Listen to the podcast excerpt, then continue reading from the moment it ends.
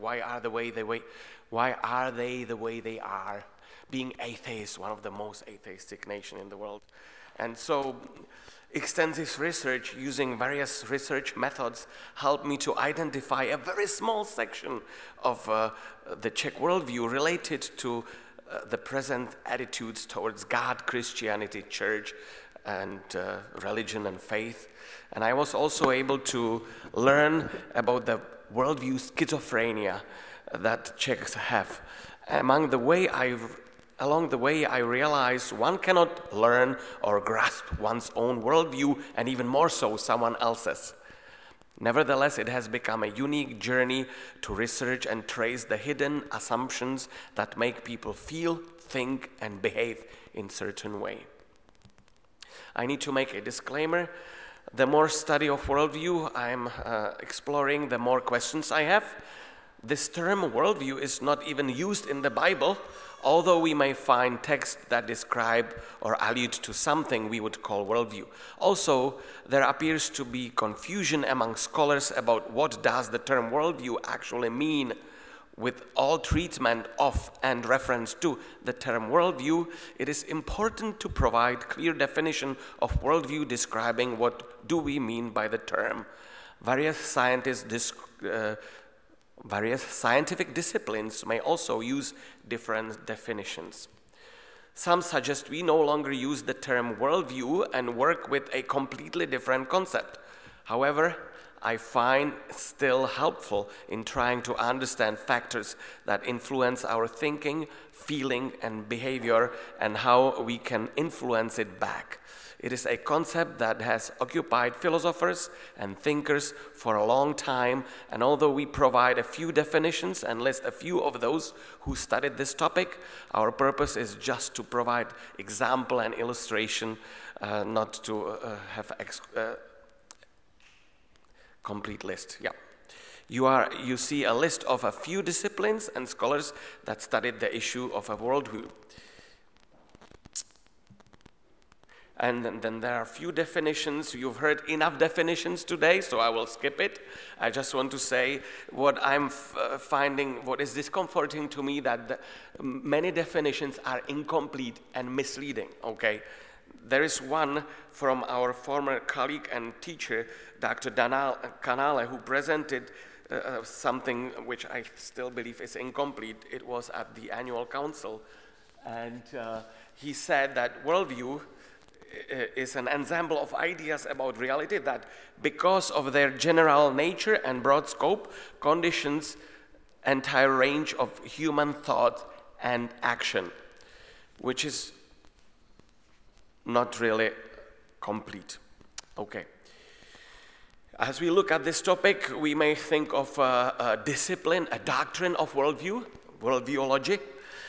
Uh, uh, and we look at all the list of different studies that have been done, and this is not exclusive, this is limited, a list of uh, different studies just in the last century that actually uh, br- uh, brings us uh, respect. And so let's review at least a few. What is it? Let, let's review at least a few theories that work with the worldview. And the close to my heart, of course, is missiology. And so we have uh, Dr. Hiebert, who spoke about three elements when he talked about worldview. One element is affective assumptions, existential assumptions, and evaluative assumptions. And often we become aware of our own worldview only when we live deeply in another culture and then return to view our own culture through outside eyes with a different belief and value system. That's what he said, and I believe that's true. Kraft then brings our also three layers of a worldview allegiance, commitment, leading to relationships, truth, knowledge, leading to understanding, and then he talks about source of power, leading to freedom. He, may, he also makes difference between observational knowledge, intellectual knowledge, and experiential knowledge. And then I have another theory, and it's uh, from psychology, psychology of worldview, Koltko-Rivera in 2004, he speaks about uh, worldview uh, that, and, and he says worldview are beliefs, descriptives or existential beliefs, where we think in terms of true or false, evaluative beliefs, uh, in terms of good or bad, and then prescriptive or proscriptive beliefs, and some means or end of action is judged to be desirable or undesirable. What about scripture, foundation? I already mentioned we don't really have a worldview uh, term used in, in the Bible, but uh, you can disagree with me or argue with me. I believe Bible speaks about layers okay? So the one the surface layer it's obvious i don't have any um, text but uh, the deeper level of intuition hidden to others um, reflect in heart think in heart remember in heart speak within heart believe in heart. Are phrases occurring frequently in the bible hundreds of uh, occurrences using the word heart actually in the bible. And so you can see their own spirit within them say in your heart, despite, despise him in her heart. You remember that story? In her heart is a different than just despise. What's the difference actually? Okay? And then we, we could continue. This is far from complete. Inward thoughts of every one of them, and the heart is deep. Thoughts within me, heart within me. I communed with my own heart, and so forth. And then I would also refer to the deepest unconscious level that we may also have hints in the scripture. God knows the hidden parts of our hearts that we don't know from Psalm uh, 139 when David is praying and he's asking, you know, God, search me and see if I have fallen uh, uh, away from you and bring me back. And then also we, hear, we read about him who knows the secrets of the heart, who weighs the heart. And he also took hold of Israel by their heart, whatever that means. The Lord forms the human spirit within a person. And he who searches our heart, he knows. I don't know how you see that, but that sort of gives me an idea. There is something hidden that even we don't know about ourselves. And so here comes uh, the purpose of my presentation is to describe the profound impact and scope the invisible life software or life app, if we can call it, our inner programming has on our attitudes, relationships, thinking, decisions, as well as actions. At the same time, we should remember that the worldview does not exist as an object. It's a construct that we humans create in an attempt to describe human perceptions of reality and our involvement in the reality. So you see the Life app. Uh, it's an operational system that helps us to run everyday life. It's created by God. It started to function shortly after we have been conceived and gets upgraded every day. You know, I just came to this uh, idea while with my iPhone, sometimes I find it uh, annoying. It always reminds you get upgrades, update, update. Uber, what else? Skype, everything gets updated. What happens is these programmers that we trust them, they update by what they learn new and what's important for us to be able to effectively use these apps. So here we have Life app. And how can we apply it into our reading of the Bible, just give me a slight chance. Lord, my life app is outdated. Job 2020, my life app causes me to have an emotional storm. Job 32:18, my life app got a bug. It's destroying me. Psalm 22:14, my life app is in crisis mode. Psalm 48. My life app uses your laws as a source of meaning. Psalm 51:10. Please give me a clean upgrade of my life app.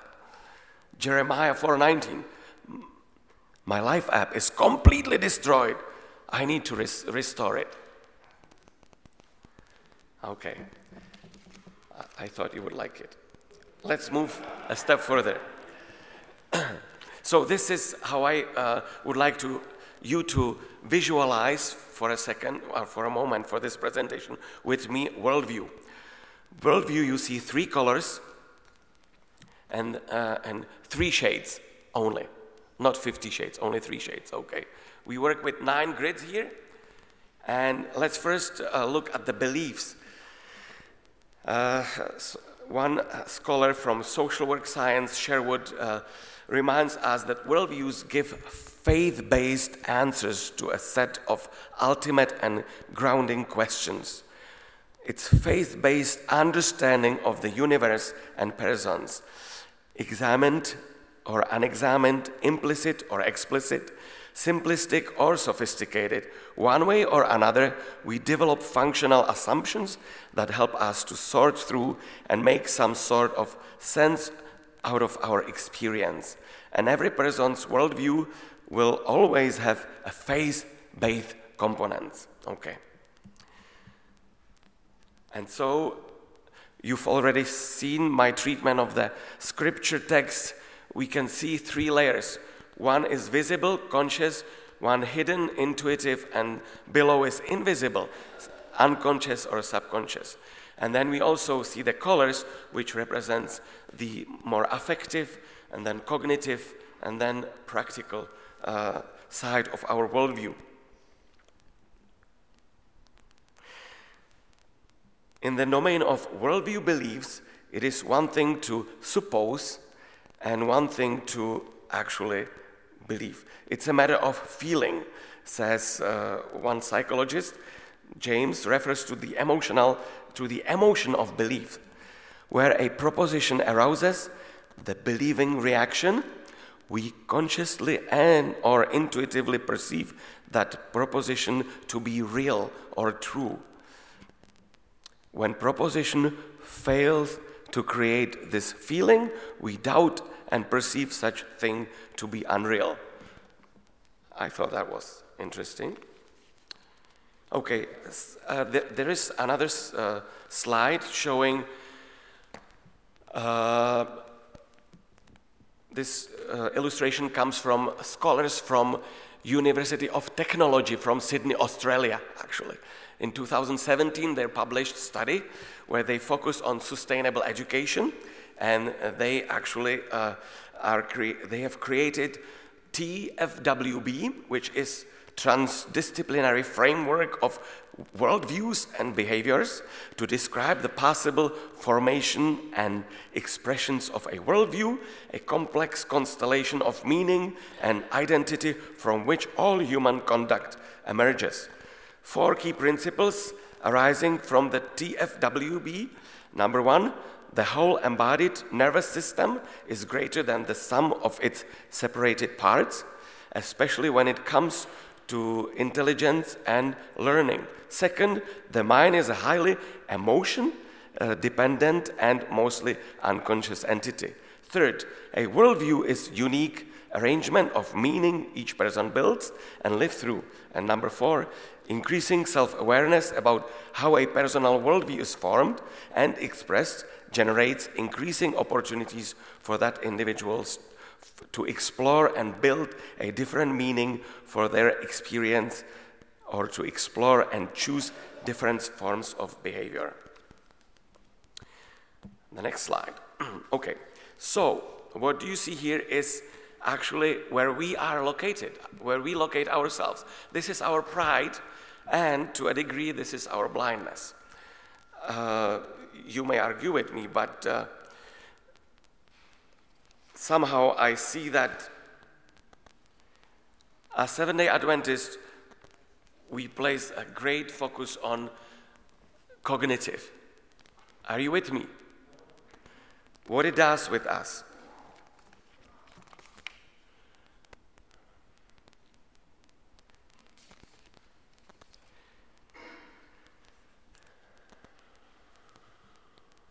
Okay. Uh, there is a story. One lady that attended our church at the end of the worship, there was a prayer, and because the worship, the sermon was on John 5, uh, at the end, there was a prayer. Thank you, Lord, that we don't have to be afraid of hell. That caught her attention. In the week, through Skyping, what did you mean? Tell me more. So we start to explain what we believe, you know, uh, nefesh, uh, uh, ruach, and uh, all these terminology. And she suddenly realized that the deep fear that she had as a Christian, charismatic Christian, of hell, that is not that is basically based on error, arrogance, I mean ignorance, and it uh, the way it helped her to experience new joy in life, I was fascinated. And I was think I was surprised how the belief system that we have can help change life. Okay? And I believe we like these stories. But unfortunately, this is not all we have. There is much more to it. And my question is Is information always all we need? Does it solve all our problems? Westerners are taught that objectivity, the examination of fact in a logical way without the intrusion of emotional bias, is the mature and constructive approach to human affairs. Are you with me? One of the results of this belief is that in Western culture, subjectivity, which means a willingness to allow allow personal feelings and emotions to influence one's view of events represents immaturity. Our mind, our ideas, beliefs, and assumptions drive our emotions, feelings, and values, which in turn shape our decisions and choices, and these determine the kind of lives we will lead. They also shape the kinds of societies we live, we live in and we like to have our mind controlling our emotions. But is it always like that?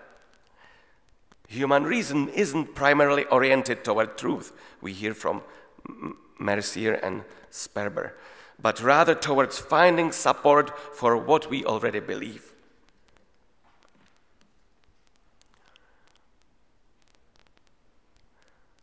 Okay. When we look at something what we've heard today already biblical worldview, Adventist worldview. Where is it focused? Where is it rooted? What, what are we really thinking about? When we go to the church, when we go to the seminary, what is nurtured? Our reasoning, our intellect, our logic. Yes? Is that really how we can develop a, a healthy worldview? Let me give you an example.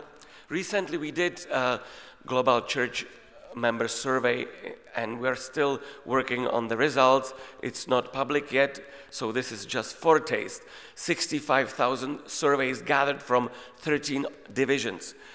And here's the thing 90% of Seventh day Adventists, we can say, because we have a representative sample, believe in our state of the dead doctrine when people die, their bodily remains decay and they have no consciousness or activity until they are resurrected. And yet, 33%, every third person, can you imagine in this room, every third person, believe that soul is a separate spiritual part of a person resurrected. Uh, and lives on after death. Yeah. Isn't it interesting? Let's take a closer look at the 33%. They represent all age groups, both genders. Third of them employed in the past or presently in the Seventh day Adventist Church. Half of them have children home, over half have SDA education. One third single, not married, and 87% of them agree with this SDA belief that I just stated in the beginning. Two in five dualists also believe that people who have died believing in Christ are in heaven right now. One in four believe that the dead have power to communicate with and influence the living. One in four believe that Christian may go to witch doctors for healing and for improvement. So, what does it say about uh, our worldview? Do we have one unified, one color, one shade worldview? No, we don't. Faith is not just a matter of argument and logic, faith is also emotional. We believe because we feel it is right, but we are often blind to it.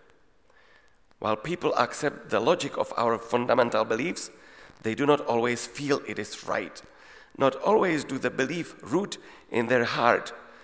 Someone may have argued emotions are bad and we should avoid them. Well, that assumption has become rather foolish in light of the discoveries both in the scripture and in the science. And so, how do we address it? This slide I have created based on this week's events. People may experience feeling of disorientation and emptiness when their worldviews are shaken. Worldview crisis may evoke the danger of meaninglessness. It is the nightmare par excellence in which the individual is submerged in a world of disorder, senselessness, and madness. That's actually from this book, Worldview and Mind. And I thought I would have to sh- share with you these paragraphs because that may, for some people, become a reality in what's happening in our church right now. Religion and cultural worldview are powerful instruments of identity, and when a people is faced with threats to them, they drive to defend and reinforce identity can produce a combustible polarization us and them, and there is a war. We might prefer to a quick, straightforward physical death to the haunting symbolic death of loss of meaning, loss of world, loss of identity by the defeat of our imaginative hero project.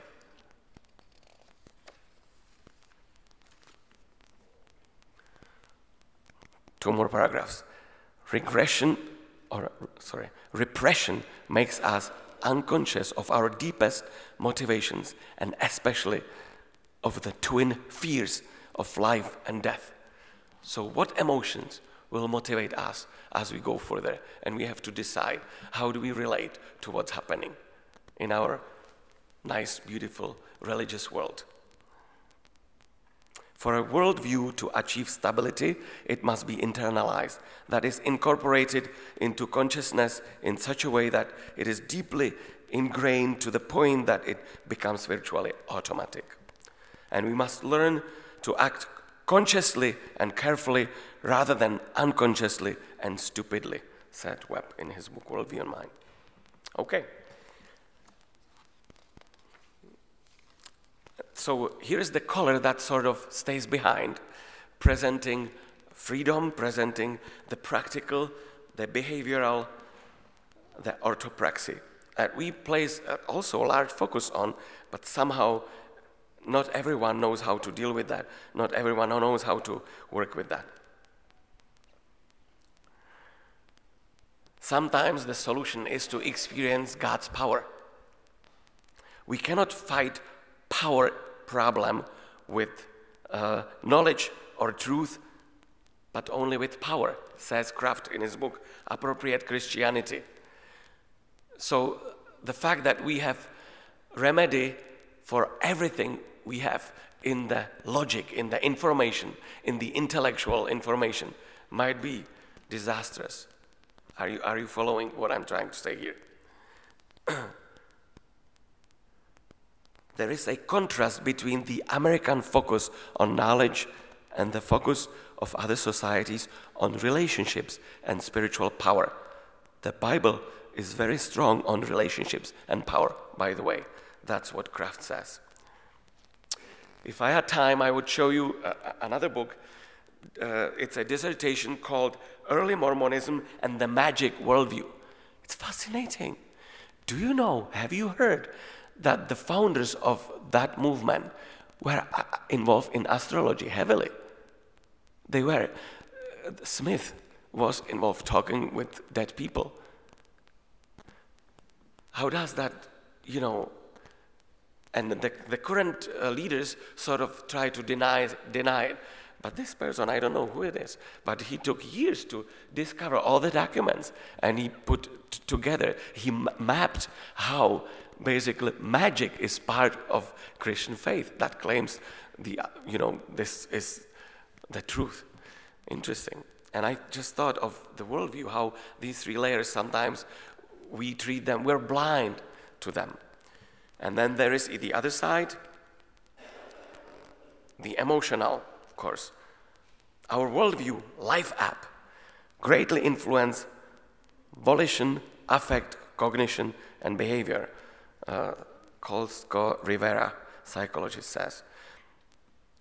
Nilsson says, Our increasing knowledge of how humans, human decisions are often driven by cognitive and affective mechanism involving, for example, intuitive, gut level moral responses and cognitive heuristic and biases, rather than deliberate reasoning, suggest that we are really not as rational as we think.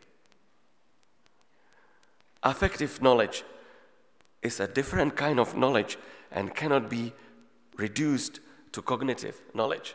Do, how much do we work with that? According to Kraft, this is the first and most important of the three dimensions relationships, relational. The other two dimensions, the green and the red, are intended to support this one. There is a study that brought love to my uh, uh, uh face. Researchers are studying the role of emotions in global warming policy support and opposition. I thought it would be interesting if we had a study on the role of emotions in policy making in our church, especially in recent days. Wouldn't that be interesting? If we ran out of scripture, huh, we can, you know, enlarge. Anyway, okay.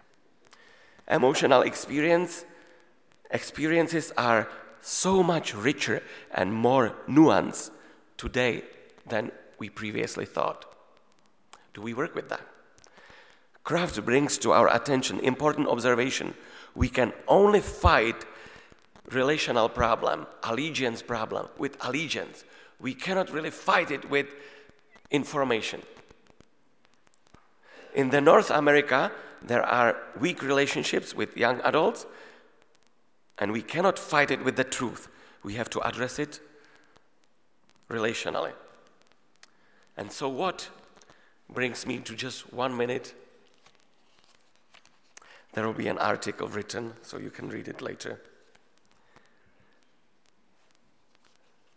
Let's just read what we have here. How often do you upgrade your life app? Who is the source of your upgrade? Is it trustworthy?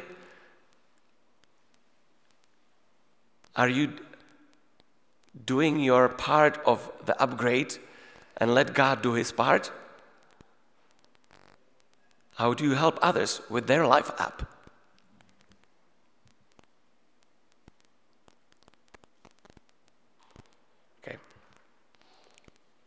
And the last picture here. Okay. So, my answer to so what, it's very important to have awareness of our worldview more than ever and simply pay more attention to three colors of learning, not just intellectual, emotional, social and all other learnings. Have experience, allow ourselves to be educated by experiencing something and experiencing actually what we do, mission. To have balanced religion that will not, not, will not lead us to a terror, to war, to uh, fanaticism, but to a more balanced view of life. And also to avoid blindness. Okay. Last paragraph. You see, systems can be taught, but worldview are caught. Systems are prone to catechetical instruction and affirmation. Worldviews capture our heart and imagination. Systems tend to be static and timeless. Worldviews are dynamic and historically situated. With our knowledge of the Bible, it is self awareness and self reflection that is a key to fulfilling our mission and being one with God, both as individuals and as a church. Change is possible, but it can't be done by remote control, nor can it happen somewhere in the uh, production line of our evangelistic meetings. God wants to change our heart. Only He can do that. It is His business, and we can either stand in a way or be His instruments. To be His extended arm means that we avoid worldview blindness, that we stop being blind to worldview pluralism in our cultural diverse church, culturally diverse church, and it also means that we will have compassion for lost and young people who are often paralyzed by worldview schizophrenia. May God help us as we go through the major crisis of Adventist worldview, which definitely goes beyond our cognitive realm, so we may experience unity in diversity and may be part of His powerful outpouring of the Holy Spirit. May God give us wisdom to support each other and recover soon. Thank you.